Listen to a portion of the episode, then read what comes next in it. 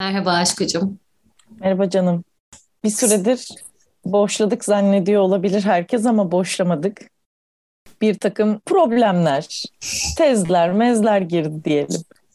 Kısa bir aradan sonra yine sizlerle birlikteyiz. Bugün barınma konuşacağız.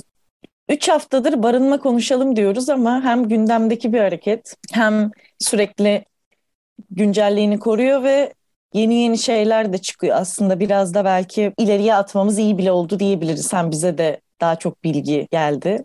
Biz zaten bu konuyu konuşmak istiyorduk ama Barınamıyoruz Hareketi'nin eli mikrofon kalem tutan herkesi bu konuda söz söylemeye çağırması tabii ki etkili oldu. Biz de kendi dilimiz döndüğünce konuşalım, neler biliyoruz paylaşalım ve kamusallaştıralım bilgiyi dedik. Direkt başlayayım mı mesela? Barınmanın şey tanımına baktım ben. TDK tanımına baktım bayağı ne diyor barınmak için diye yani. Çok severim TDK'yı bilirsin. Doğanın etkilerinden korunmak için bir yere sığınmak diye veriyor barınmayı TDK. Ama tabii ki bu artık modern bir tanım değil. Kapitalist bir modern, e, böyle bir sistemin içerisinde uygun olan bir tanım değil. Çünkü artık barınmak dediğimiz böyle bir yere tekabül etmiyor. Parasız bir yere sığınmak doğanın etkilerinden değil artık barınma eyleminin içerisinde farklı farklı konforlar var, farklı farklı ihtiyaçlar var. Ya bir kere sadece başımın üstünde bir çatı olsun meselesi barınmanın içinde değil. İşte Maslow'un ihtiyaçlar hiyerarşisini hatırlayalım. En klasik örneklerden biridir. Hani en altta barınma, beslenme gelir. Barınma olmadan insanlar diğer ihtiyaçlarını da karşılayamazlar. İyi bir hayat süremezler, kendilerini gerçekleştiremezler. O yüzden buradaki barınma aslında iyi yaşamı sağlayacak bir barınmadan bahsediyoruz. Yani insanlar temiz bir eve sahip olmak, kanalizasyonu olan bir eve sahip olmak, ısı yalıtımı olan bir eve sahip olmak gibi aslında haklara da sahip olmalılar bu barınmanın içerisinde. Ve aynı zamanda yani sağlık izlerinin hizmetlerine erişim, barınmak, beslenmek gibi haklar aslında tamamen hayatımızı idame ettirebilmemiz için bayağı yaşamsal bir düzlem, bir ekstra bir şey değil, artı bir durum değil ama hayatta da en çok parayı verdiğimiz şeyler bunlar. En standart bir maaş alan bir insanın bile maaşının büyük bir kısmı bu saydığımız tam olarak beslenme, barınma, işte sağlık gibi aslında hak olması gereken, ücretsiz olması gereken, bir şekilde döndürmemiz gereken konulara akıyor paramızın çoğu. Ve bu da aslında beraberinde şöyle getirdiği bir şey var. Biz daha önce Hazal'la bölümlerden bölümlerle ilgili bir şey konuşurken şöyle bir şeyin farkına varmıştık. Devletler bir tür etki etnik bir silme politikası güttüğü zaman o insanların paraya erişimini kısıtlayarak o coğrafya olabilir, o kimlik olabilir, ne bileyim bunu işte translarda görüyoruz mesela. O, o kimliği silmek istediği zaman belirli kimselerin paraya erişimini kısıtlayarak bunu nasıl yapabilir? İstihdam etmeyebilir, istihdamına engeller koyabilir, bulunduğu coğrafyadaki e, olanakları kısıtlayabilir ya da bir takım engeller getirebilir. Çalışmak için bazı şartlar koyabilir ve orada yaşayan halkın sağlayamadığı şartlar olabilir. Bu şekilde ne yapıyor? E paraya erişimi yok. Barınma, sağlık, beslenme gibi ihtiyaçlarını karşılayamıyor. Ne yapacak? Ya göç edecek göçe zorlanmış, zorunlu bir göç yaşayacak ya hayatını kaybedecek. Yani bir şekilde ya etnik ya kültürel o kimliği ortadan kaldırmak için paraya erişimini kısıtlaması yeterli diye düşünmüştük. Bu konuda aynen böyle bir yerde duruyor. İlerleyen zamanlarda bölümün ilerleyen kısımlarında konuşacağımız üzere şu anda Türkiye'deki öğrencilerin yaşadığı büyük barınma sorunu da aslında eğitimli kesimin bir silinmesi anlamına gelecek bence bir 10 sene sonra. Bunu da bir şimdi bir çentik atayım sonra geri döneriz olur mu? Ve aynı zamanda belli bir gelirin altında olan insanların eğitim hakkını da elinden almak gibi bir durum söz konusu. Çünkü evet illa belki işte eve çıkmaya gerek yok diye düşünülebilir. Ama bu durumda da insanlara konforlu yurtlar sunulması gerekiyor. Yani daha geçen gün İzmir Yüksek Teknik Enstitüsü'nde bir eylem oldu mesela ve orada gençler yurt yemekhanesinden dolayı bir grup insan zehirlenmiş ve yurt müdürlüğü ya da üniversite bununla ilgili hiçbir açıklama yapmamış, hiçbir sorumluluk almamış. Sular çok pismiş. Mesela buna dair bir geliş ve altyapı yapılmamış gibi sorunlar da çıkıyor ortaya. Ve burada aslında bu yurtların yetersizliğini falan tabii ki unutmadan söylemek gerekiyor. Burada şunu demeye çalışıyor devlet. Ailenin sana minimum göndereceği para 3 bin değilse, 4 bin değilse senin başka bir yerde eğitim alma hakkın yok. Evet. Ki yine bir milletvekiliydi sanırım ismini yine hatırlamadığım biri. Şöyle demişti. E kendi yaşadıkları yani ailelerinin yaşadığı şehirde olan okulları okusunlar. İyi de yani sen kalitesiz üniversiteler açıp ondan sonra da insanları orada okumaya zorlayamazsın.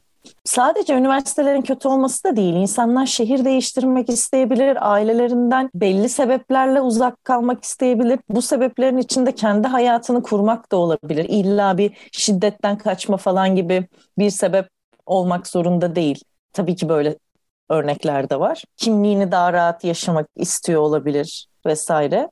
Ya bu insanlara orada okumanın imkanlarını sunmak zorunda. Burada artık bursları ya da ki kredi verilmesi kadar saçma bir şey yok. Bir insan eğitim alırken ne olursa olsun burs almalı devletten. Hı hı. Bursları mı arttırıyor artık yoksa kiralara bir tavan fiyat mı koyuyor? Yurt sayısını mı arttırıyor? Artık bunlar bizim önerebileceğimiz ama ne yazık ki bu sistem içerisinde kurumların yapması gereken bir şey. Peki biz Doğru. bu temel hak temel hak dediğimiz şeye yani bence yaşam hakkının içindeki en önemli unsurlardan biri barınma. Çünkü sağlıklı bir yerde barındığımız zaman daha sağlıklı bir bedene de sahip oluyoruz. Rutubetli bir evde yaşamaktansa örneğin ya da ısı yalıtımı olan bir evde yaşamak vesaire. Evet şu an yaptığın şey mesela gerçekten bizim üzerimizde yaratılan da bir psikoloji. Neden iyi şeylere erişimimiz olması gerektiğini gerekçelendirmeye çalışıyoruz. Çünkü o kadar çok bununla ilgili manipülasyona ve sürekli bir tenkite uğruyoruz ki sanki bir öğrencinin iyi olanakları olan hızlı interneti, iyi interneti, temiz tuvaletleri, e, rahat yatakları, zaman zaman ekstra etkinlikleri, güzel yemekleri olan bir yerde kalması sanki öğrenciliğin fıtratına yakışmazmış gibi, sanki öğrencinin makarnayla hayatını sürdürmesi gerekmesi gibi bir algı var ve bu yüzden ve kısmen de olsa biz de öğrenciliklerimizi böyle yaşadık. Biz de kredilerle, şunlarla, bunlarla yaşadık bu, bu bizim üzerimizde yaratılan bir algı aslında. Çünkü devlet sana 650 lira para veriyor kredi olarak. Biraz da rakamlarla konuşalım yani insanlar bence kafalarında çok bunları soyut meseleler gibi anlıyorlar ve yetmiyor yetmiyor. Yetmiyor çünkü 650 lira para veriyorsun. 300 lirası bunun yurda gidiyor ve 350 lirayla nereyi yaşıyorsun? Üstüne üstlük, üstüne üstlük İstanbul'daki mesafeleri bilen bilir. Sancaktepe'de yaşayan bir insan Hisar üstünde okula gidiyor. Bir buçuk saat, iki saat yol çekiyor. Yani trafik olduğunda, şu olduğunda, bu olduğunda e, en en en bu şey ihtimal yani en iyi ihtimalle. Dolayısıyla ne yol parası, ne stresi, ne yorgunluğu, zaten çocukların çalışmadan bu parayla kendilerini idame ettirebilmek gibi bir ihtimalleri dahi yok tam tam bir korkunç bir yani barınma olmadığında bütün diğerlerinin hepsi aslında sekteye uğruyor. Uykunda, evet, beslenmende. Twitter'da bir um, tweet akışı olmuştu. Yani birden fazla insan. Mesela anların birinde şöyle bir tweet vardı ve çok üzücüydü. Yani okula kaydımı yaptırmaya geldim. Kapının önünde fotoğraf çekildim ve otobüse bindim. Şimdi memleketime dönüyorum diye. Bir de şimdi online eğitimden yüz yüze eğitime dönüldüğü için insanlar evlerinden de katılamıyorlar derslere.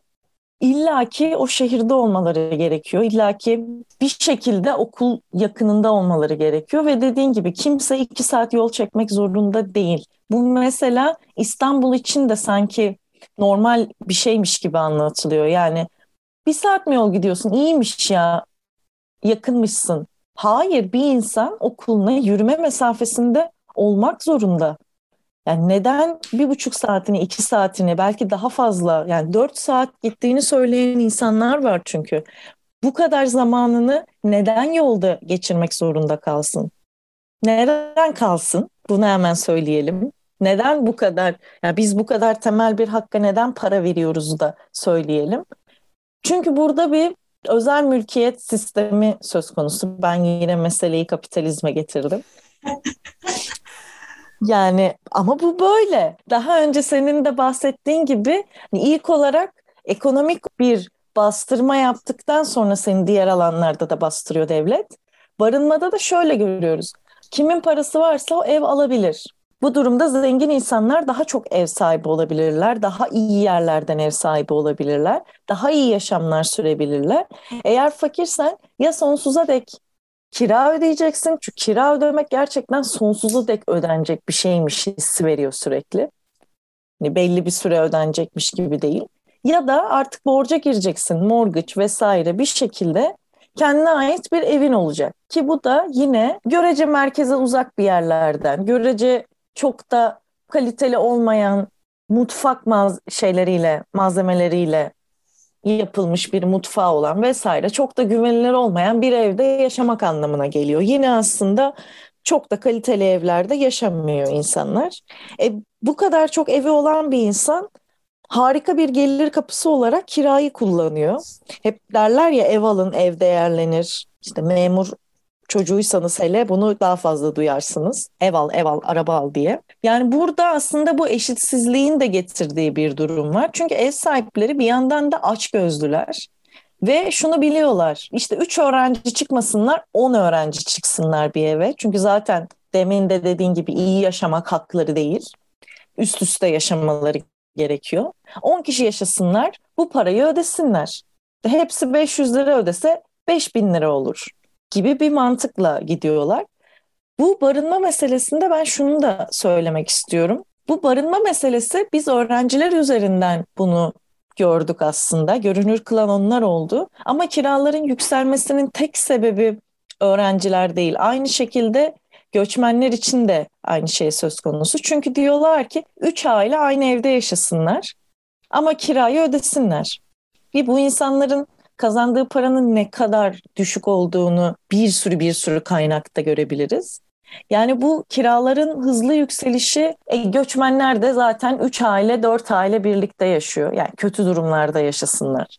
İşte evlerin içi tamir edilmiyor. Kiracı bakın ben yaptırayım ama kiradan kesin demesine rağmen ev sahibi hayır yaptırmam diyor. Yani bu insanlar yalıtım olmayan evde yaşıyor. Tuvaleti çok kötü olan gerçekten artık dökülüyor. İçine kimsenin girmemesi gereken diyeyim. Tuvaletlerin olduğu evleri kiralıyorlar ve çok yüksek fiyatlara kiralıyorlar. Hani burada bu sistemin getirdiği hırs ve açgözlülüğü de görebiliriz aynı zamanda. Evet evet bence çok doğru. Niye biliyor musun? Çünkü dediğin gibi bu krizi gerçekten yaratan kişiler, göçmenler ve öğrenciler değil ama yine en çok etkilenen insanlar, en çok etkilenen kesim onlar. Çünkü bir altındakini yiyor yani. Sürekli küçülerek gidiyor. Yani neden insanlar 3 3 aile bir arada yaşamak istiyor, e, zorunda kalıyor ya da neden 8 öğrenci aynı odada yatıyor? yu sormaktansa niye yatmıyorlar sorusuna açıklama getirmek zorunda kalıyoruz. Çünkü bize dayatılan yine bu. Yani bizim hep aza tamah etmek ve bir şekilde hayatımızı sürdürmek, hayatta kalan olmak gibi bir derdimiz var maalesef. Neden 8 milyon lisans ve ön lisans öğrencisine sadece 700 bin kotalı KYK'lar var ve bu KYK'ların konumları neden öğrencilerin kaldığı yerlere göre, okuduğu yerlere göre ayarlanmıyor? Koşulları niye değiştirilmiyor? 16 GB internetle bu çocukların nasıl hem kendilerine zaman ayırıp kültürel aktiviteler yapıp film izleyip dizi izleyip araştırma yapıp hem de ödevlerini gerçekleştirmesini bekliyoruz. Yurtlara yürürken taciz edildiklerinden, korktuklarından, karanlık ve ıssız yerlerden geçmek zorunda kaldıklarından bahsediyorlar. Bunların altyapıları niye değiştirilmiyor? Yani benden madem bir para alıyorsun, Ben, bana zaten verdiğin yemekler çok komik. O fotoğraflar döndü mesela. Ne, ne neye yettiğini gördük KYK'daki kotanın. O zaman tam olarak neyin barınmasını sağlıyorsun? Yani tam, tam olarak o parayı aldığında bana karşılığında verdiğin şey ne? İnsanlar Eylül ayının parasını ödediler ama kalmadılar yurtlarda. Gitmemişlerdi bile ama ödediler o parayı. Ama bir yandan da tabii şöyle bir şey var. Mesela İBB'nin yurtları da var. Şunu da söylemek zorunda hissediyorum kendimi. Ekrem İmamoğlu'nun şu anda var olan politik atmosferde iktidarı geri düşürmek için ya da iktidarın davranışlarını eleştirmek ve bakın biz daha iyi yapıyoruz demek için sürekli bir sidik yarışında olduğunu da düşünerek yaptıklarını anlatmak istiyorum. Ama benim orada gördüğüm en azından o yurtlarda kalan çocukların kişilerin diyeyim çünkü doktor öğrencileri de var, benden büyük insanlar da var. O sözcük seçimini lütfen mazur görün. Daha iyi koşullarda yaşadığını görüyorum. Belki olması gerekene yakın koşullarda yaşadıklarını görüyorum. Yani benden bu parayı alıyorsan bana o zaman barınma kavramının içerisine doldurman gerekiyor. Çünkü ben oraya işten çıkıp şey okuldan çıkıp garsonluk yapıp evime geldiğim zaman iyi bir uyku uyumak istiyorum. Bu şartları da geliştirmek senin görevin. Neden geliştirmiyor bunu da söyleyelim. Çünkü kar elde edemiyor. Oraya yatırım yapsa devlet bu kadar kar elde etmeyecek yani. E şu daha güzel serbest piyasa var. O kiraları yükselt. Ev sahipleri kazansın. E zaten bir sürü de inşaat sektöründe bir sürü kolumuz olduğunu da açıkça biliyoruz yine kendi cebinize giriyor daha yüksek karla giriyor. Yani piyasadaki bütün muslukların başını ben tutarsam hangi musluk daha çok akıtıyorsa ben onu açıyorum. Diğerlerini kapatıyorum. KYK'da az akıtan bir musluk. Bu yüzden işlerine gelmiyor ve insanlar barınamıyor. Ekim yine sinirlendi Azal. Senin e, biz tabii özelde konuşurken söylediğin çok güzel bir şey vardı. Ekonomik baskıyla ya da ekonomik manipülasyonla psikolojik manipülasyon ya da psikolojik baskının artık birbirine paralel gittiğinden ve hatta çakıştıklarından bahsetmiştim. Aynı şeyleri söyleyeceğim ama insanları 650 liraya mahkum ettiğin zaman ve barınmalarını da engellediğin zaman onlara psikolojik olarak da aslında bir bunu tamah et, bununla yaşamak zorunda kal gibi bir şeyi de dayatmış oluyoruz. Bu bütün bu arada şu anda ekonomik durumun göstergesi sadece öğrencilerin değil ama biz öğrenciler ve barınamayanlar merkezinde alıyoruz daha çok bunu. Güney Afrika'da bir e, gruba istersen bir referans verelim. Tamam bir, bir kısa bir şey gidebilir miyim ondan önce? Geçen gün okudum bunu da. Erasmus'la yurt dışına giden öğrencilerin doların Türk lirası karşısında değerinin aşırı yükselmesi sebebiyle harçlarını yatırmıyorlarmış. Ve bu evet. insanların da bir barınma problemi, bir yaşama problemi, onlara vaat edilen paranın kendilerine ödenmemesi ve insanların yurt dışında bir süre eğitim alıp farklı bir akademik atmosferi deneyimleme sözlerinin de tutulmaması gibi bir durum var. Orada da çok büyük bir mağduriyet var. Bunun da altını çizmek istedim geçmeden önce. Şimdi geçelim. İsminin çok zor okunduğu bir aslında hareket bu. Abahleli Beys Mujondolo diye okunuyor. Bununla ilgili Polita Blog'da bir takım çeviriler görebilirsiniz ya da çeviri var Instagram'ında da görebilirsiniz. Bunlar çoğunluğu kadınlardan ilk olarak kadınlarla başlayan bir eylem aslında. Evlerinden çıkartılan insanlar diyeceğim ama inanın o evler kafanızda yarattığınız bir ev biçimi değil.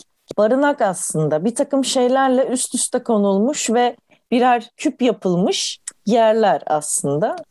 Güney Afrika'da bu insanlar bulundukları yerden çıkartılıyorlar ve çoğunlukla sebebi biz buraya inşaat yapacağız.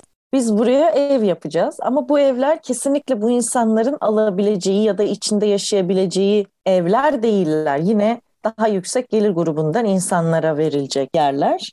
Ve aynı zamanda bu bölge görüntü kirliliği yarattığı için sanki onların suçuymuşçasına o bölgeden temizlenmek istiyorlar ve insanları zorla evlerinden çıkarttılar. Olaylar 2009 Şubat ayında başladı ve tam böyle şeydi koronanın çok şiddetli olduğu dönemlerdi ve insanların hiçbir şeye erişimi yoktu. Hijyen malzemeleri, temizlik malzemeleri, keyfi gözaltılar vardı. Keyfi alıkoymalar vardı ve insanlar yakınlarına ulaşamıyorlardı. Çünkü direniyorlardı barakalarının yıkılmasına karşı direniyorlardı ve sürekli bir polisle ve orada aslında hatırladığım kadarıyla özel bir birlik vardı değil mi? Normal Evet. e, kolluk kuvvetleri biraz daha farklıydı. Askeri bir kolluk kuvveti gibiydi yarı yarıya. Ve sürekli bir çatışma hali vardı. İnsanlar geceleri uykularından uyandırılıyordu. Ayrıca insanlar dışarıda yaşadıkları yaşıyorlardı ve Karantina vardı. karantina vardı ve çok güvensiz bir ortamda kaldıkları yer ve cinsel saldırılar çok fazlaydı. Çok çok zor dönemlerden geçiyordu insanlar ve bu Abahlel Besmijon'da da bu dönemlerde insanların bir araya gelerek aslında bir öz örgütlenme örneği. İnsanlar barınma haklarına dair ses çıkartmaya başlamışlardı. Yani burada Onları da şeyi görüyoruz aslında. Evet, hem anmış olalım hem de şunu görüyoruz. Aslında işte konar göçer bir toplum için barınmak çadır anlamına gelebiliyor. İşte bir kuş için bir yuva anlamına gelebiliyor. Bir öğrenci için belki KYK anlamına gelmek zorunda kalıyor. Güney Afrika'daki böyle bir yerel halk için de gerçekten saçlardan örülmüş bir baraka anlamına geliyor. Ama kar elde edilebilecek herhangi bir şey, herhangi bir manaya geliyorsa barınma kavramı ki her zaman gelir, geliyorsa bunu yani hayvanların yaşam alanları ve barınma alanlarının da işgal edilmesi ve talan edilmesi üzerinden de okuyabiliriz. Bu ne oluyor? Bir şekilde insanların elinden alınarak devletlerin kendi amaçları için ya da şirketlerin, kişilerin kendi amaçları için kullanılmaya başlıyor. Bu e, mücadeleyi takip etmek çok önemli çünkü insanların seslerinin duyurulmasına ihtiyaçları var. Peki sadece öğrenciler mi barınamama durumu yaşıyor? Biraz bunu da açalım istersen. Evet evet. Ya aslında korkunç bir korkunç bir e, kira artışı var bütün Türkiye'de, bütün dünyada. Bütün dünyada farklı yerlerde yaşayan arkadaşlarımdan sürekli aynı şeyi duyuyor, duyuyorum. Ev bulamadıkları, kiraların fahiş olduğu, yurt dışındaki arkadaşlarımdan bekleme listelerinin çok uzun olduğu, e, bir ilana çıkan evin hemen tutulduğu ve çok yüksek fiyatlı olmasına rağmen tutulduğu sürekli konuşuluyor. E çünkü bir barınma krizi var. Nüfus yani artık tüketiyoruz, tüketiyoruz, tüketiyoruz. E bir yerde nüfus artışı bunu kaldıramıyor. Kiralar artıyor ve büyük şehirler başta olmak üzere aslında bütün dünyada bir barınma krizi var bence. Ve sadece biz öğrencileri anlattık ama aynı zamanda ve göçmenleri anlattık. Fakat ev sahiplerinin istemediği başka kiracı biçimleri de var. Yani mesela trans birini istemiyor. Lubunya birini istemiyor ve eve girip çıkanı kontrol ediyor ya da komşular aracılığıyla kontrol ettiriyor ve bu kişiyi bu sayede evden atılmasını sağlıyor. Bir engellinin barınmama sorunu bu sadece ev sahibinin istememesi değil, aynı zamanda apartmanların ve evlerin bir engelliye göre yapılmamasıyla da alakalı bir barınma sorunu yaşıyorlar. Yani her bir kişinin aslında kendine özgü barınma sorunları var. Çok doğru söylüyorsun. Nasıl mesela bir transa nasıl ev vermiyor? Aslında direkt olarak söylemiyor tabii ki sana bu yüzden ev vermiyorum demiyor. Ve yokuşa sürüyor, vermek istemiyor, ev sahibi istemiyor diyor, şöyle diyor, böyle diyor. Bir, bir şekilde senin yine aslında barınma hakkını gasp etmiş oluyor ve hiçbir sebep olmadan ya da senin ihtiyaçlarını dinlemiyor, işte evinde kiracısın mesela, Lubunyasın. Senin işte evle ilgili dertlerini, sıkıntılarını şey yapmıyor, çıkmanı istiyor çünkü. E çünkü bir yandan da şöyle bir şey var. Sen çıktığın zaman orayı iki katına kiraya verebiliyor olacak. Ve zam yapması için belirli bir oran var. Genelde işte bu tefe tüfe oranını takip ediyor ve belirli bir miktarda zam yapabiliyor ama şu anda boşaltılan herhangi bir, bir de apartman dairesine en az 500-600 lira farklı, 1000 lira, 2000 lira farklı kiraya verebiliyorsun bölgesine göre. Bu yüzden aslında Keep Your Rent diye bir hareket başlatılmıştı. Belki ona shout out verebiliriz bu bölüm. Keep Your Rent diye bir direniş Ucuz hareketi hareket. başlatılmıştı. Bu direniş hareketinde insanların karşılamıyorlarsa kiralarını ödememeleri gerektiği, hatta kiralarını ödememeleri gerektiği çünkü ev sahiplerinin bu duruma karşı hiçbir şey yapamayacağı anlatılıyordu. Submedia'nın bununla ilgili videoları var. Çok güzel bence. Bu kesinlikle ev sahipliği işte bir eve sahip olmak, kiracı olmak kavramları daha analitik bakmamız gereken şeyler. Kiranın düzenli ödenmesini istedikleri için ve presentable kişiler tarafından ödenmesini de istediği için genelde Eğer ki evi tutan kişinin mesela seks işçisi olduğunu ya da freelance çalıştığını falan fark ediyorsa zaten kişiler bunları saklıyorlar ama eğer bunları fark ediyorsa doğrudan o kişiye yine dediğin gibi ya yaptırımlar uygulamaya çalışıyor ya kötü davranarak evinden çıkarmaya çalışıyor. Zaten bir çeşit özellikle seks işçilerinde bir mahalle baskısı da söz konusu. Belki bunu diğer komşularla konuşarak daha da şiddetlendiriyor falan. Genelde istedikleri kişiler ne oluyor? Doktor oluyor, memur oluyor, öğretmen oluyor.